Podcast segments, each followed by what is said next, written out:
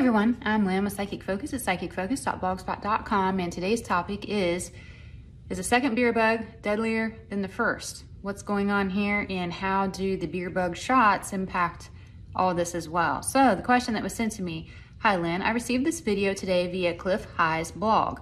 I think this is something we should discuss and hopefully you can look into it for all of us. He is discussing the ALTA report, and it states that the second wave of the beer bug is deadlier and targets people who have received the beer bug shot.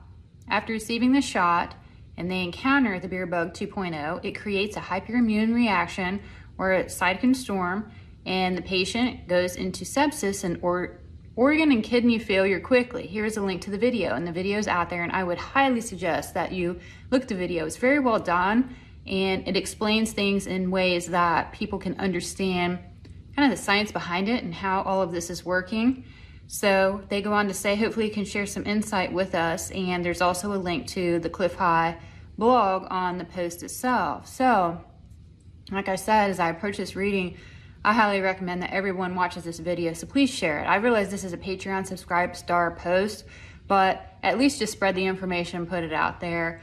Um, and then I'll go to the reading, which is, you know, a separate part of it. And I do get that there's truth to this. And I see that when you alter the DNA via the mRNA, you're basically changing the written code for your body. I hear that our bodies are brilliant and they should not be tampered with. We have survived and evolved into magnificent beings. I hear that we currently have like over 99% survival rate or something incredibly high. So, you know, in, in, regards to this beer bug, so use your critical thinking here. There's clearly an agenda at work. There's a huge effort out there to depopulate the world, and by eliminating the elderly and the sick, or the people with all these co uh, morbidity issues out there, we decrease the cost of things such as Medicare, Medicaid, and other government programs that other countries may have, or that you know we have here in the U.S. as well.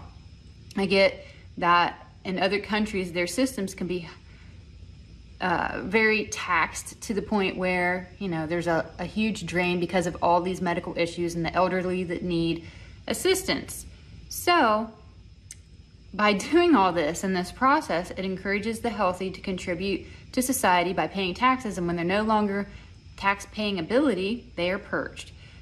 This also allows for more resources to be available for those that remain, and the powers that were want to try to control all of these resources via their global domination, and they decide basically who gets what, who's the winners, who's the losers, who's going to survive all of this, and who's going to be the entitled folks left out there.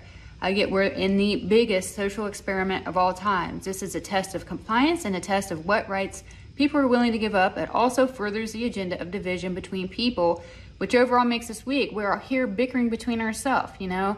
Um, who's pro shot, who's not, who's pro mask, who's not, who's this political affiliation, who's not. They are trying to put division in between us when really, if we stood together and we really thought about the issues that were going on, it would be a lot different energy amongst all of us.